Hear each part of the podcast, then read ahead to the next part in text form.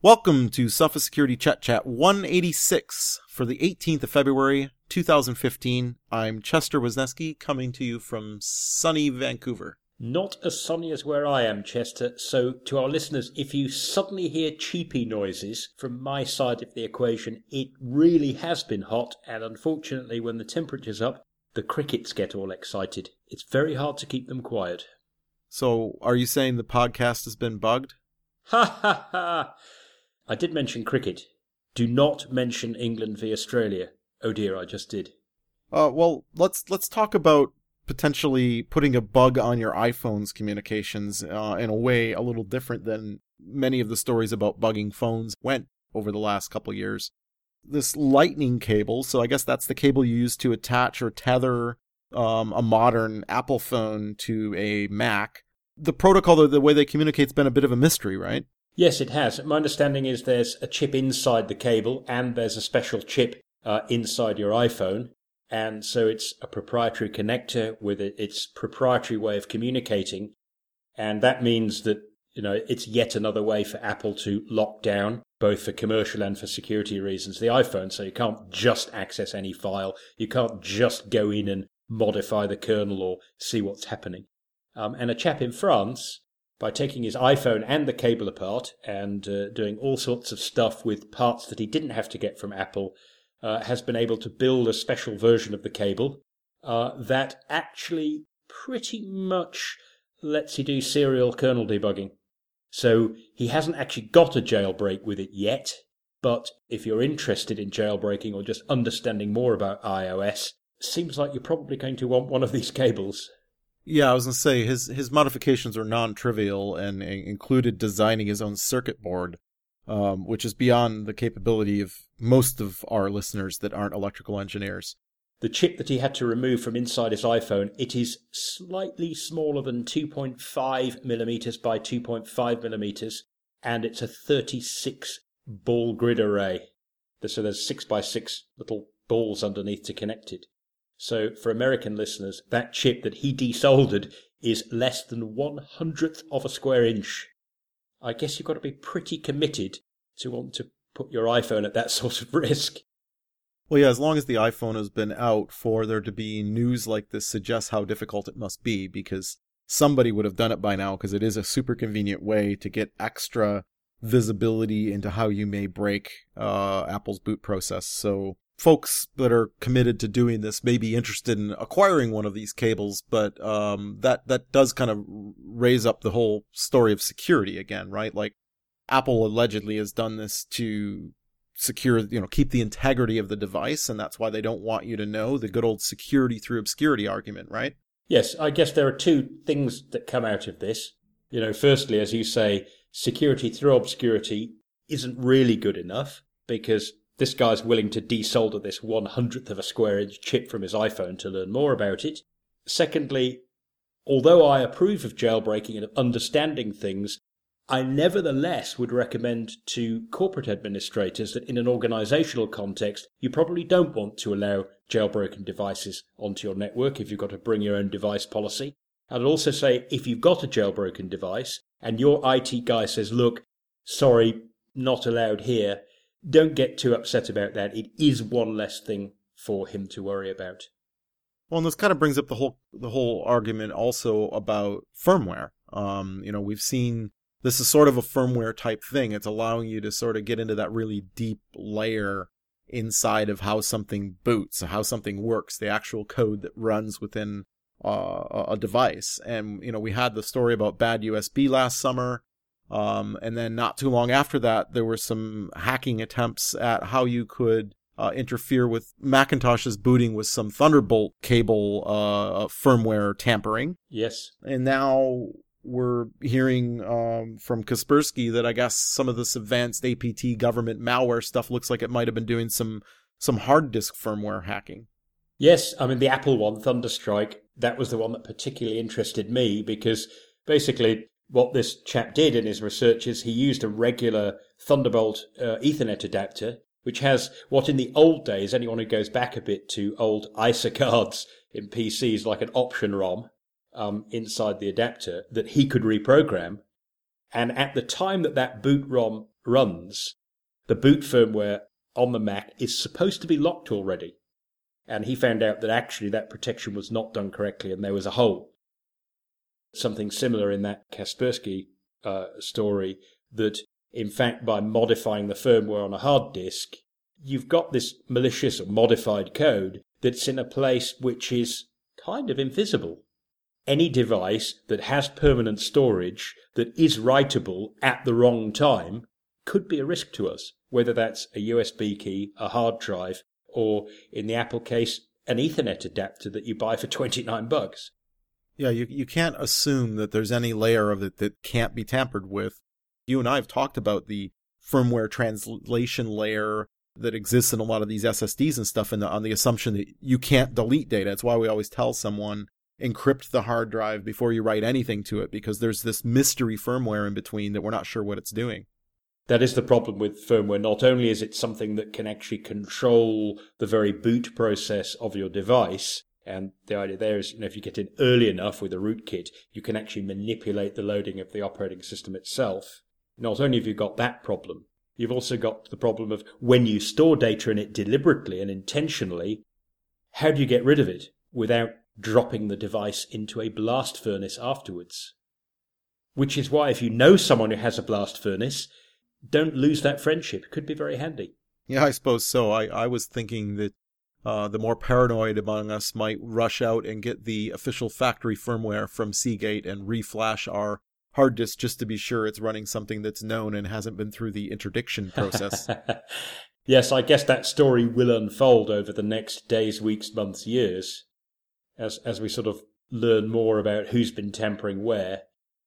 Yeah, which is why uh, whenever possible, you have to assume that you need the security at the extreme endpoints of any communication link uh, for it to be effective. And just like encrypting before you use an S S D, you have to assume that everything in the middle could be intercepted by someone, so you do your best to keep it a secret. Now, Uh, Apple also this week uh, extended the reach of their two-step authentication. And very important to point out that it is two steps, not two factors. I say hats off to Apple for using the term two-step verification. If all you've got is an iPhone and you're logging in your iPhone and the S M S is coming to the iPhone, well, it's more like sort of one and a quarter factors or one and a half, isn't it? It's not like two separate devices. They're not as independent as we usually think of things that form two-factor authentication, you know, like a password and a fingerprint. The flip side of all of that is don't let that put you off, because I have heard people say, oh, well, it's only two-step verification. It doesn't have a separate fob. There's no point in using it at all. There are still benefits in not having one password that if someone gets it, it's game over. Yeah, I, I personally prefer physical tokens uh, myself for highly secure applications, but uh, that doesn't stop me from using Google Authenticator and S M Ses and all kinds of other things just because that's the option I have. And you know what? I'll take an option over no option. And if they're going to offer me something that's better than nothing, I'm going to take it. The, the, the thing about the Apple story, of course, the reason it was in the news is that they first secured Apple I D. Then after, what was it, the snappening, all those leaked photos, they said, oh, you should use two-step verification with iCloud, and then realized, oops, doesn't work with iCloud yet, quickly added it to iCloud, and now they're adding it to two more of the popular Apple apps, which are iMessage and FaceTime. So they are making progress. Hopefully, sooner or later, every aspect of Apple's online security will be protected by two-step verification. All that remains is for you to decide that you're going to turn it on and use it. More enhancements to security, but depends on whom you ask. Uh, Firefox, uh, the Mozilla Foundation announced Firefox will begin requiring uh, add-ons to be signed um, to prevent malicious add-ons from being inserted into the Firefox web browser, and presumably they'll do the same for uh, Thunderbird, their email client. No, no, Chester. No Thunderbird, no SeaMonkey. It's Firefox only, I'm afraid. Huh. At this stage. That's very interesting. Yes, I thought that was odd. You think they would go, hey, we, we want our software ecosystem to be protected by having signed extensions. But unfortunately, Firefox only. Sorry. There, there, there, there's an argument that this is a bad thing by some people saying that uh, it takes the F out of freedom or something, um, and that, you know, not just anybody can now publish a Firefox extension. And, and I did see a little bit of evidence of that myself already to a degree, and that the Firefox store, if we want to call it that, wherever you go to get the add-ons on their website. A M O, addons dot mozilla dot org. That's their sort of app store, if you like, their Google Play. So on the on the add-on store, uh, I was looking at an add-on on a website that talked about how it could help you automatically identify which content management system a website was using. It might be useful if you're a malicious uh, attacker against a site. It's also very interesting when you're doing vulnerability research.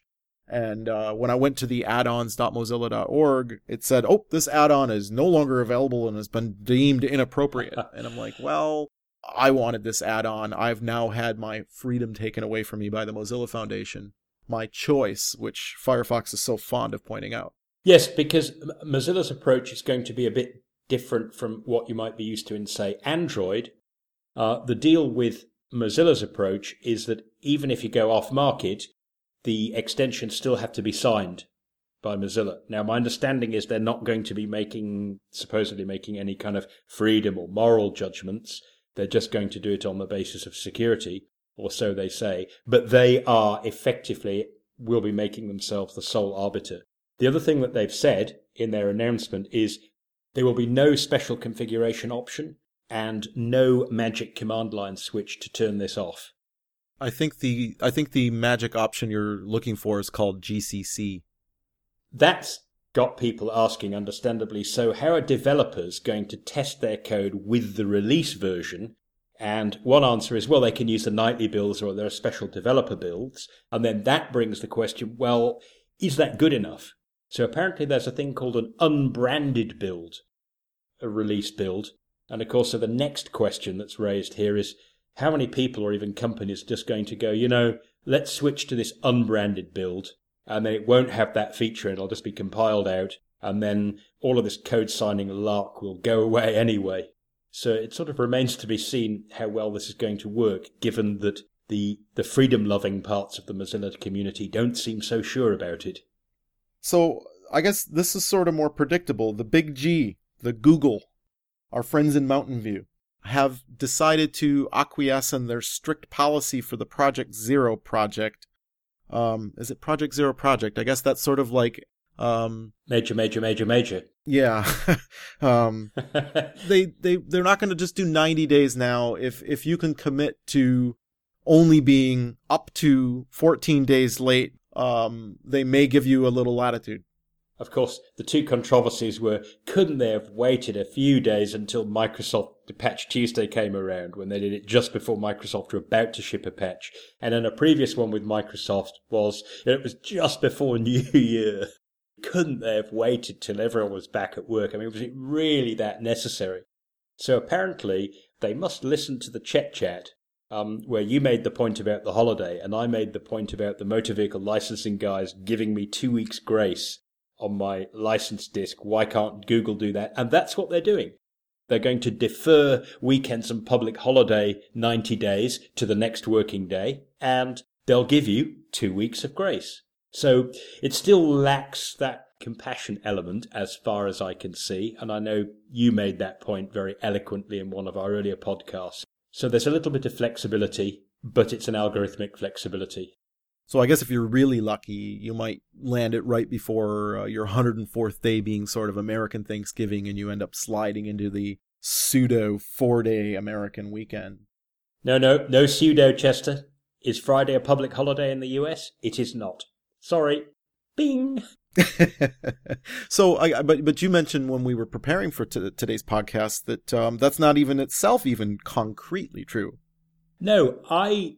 had not realized this until this announcement that they were getting a little more liberal, is that in fact that whole argument that says, look, we're taking the politics, we're taking the negotiation, we're taking the special favors for special vendors out of the equation, it's ninety days or it's ninety days, non-negotiable.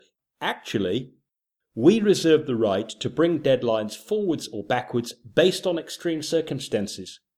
So there is still a flexibility clause in there. It just uh, seems that by extreme they really mean it, because I'm not aware of anyone actually qualifying for extreme circumstances. So maybe that whole Jazzbug thing where it took Microsoft a year to sort of redesign login for Windows, maybe that would have been an extreme circumstance. Who can say? Uh, I suspect we're going to find out. Yep, I think you're right. On that note, I'm going to conclude Sophos Security Chat Chat one eighty-six. Uh, but if you're interested and you're in the Los Angeles, California area, I will be speaking at the Southern California Linux Expo on uh, Sunday. And if you decide to come over, you can get a discount if you put in the code S P E A K, SPEAK, for fifty percent off. And I'd love to see you there. As always, the latest security news is over at naked security dot sophos dot com. All of our podcasts are available on iTunes, on the TuneIn app, uh, via R S S, or at soundcloud dot com slash sophosecurity. Until next time, stay secure.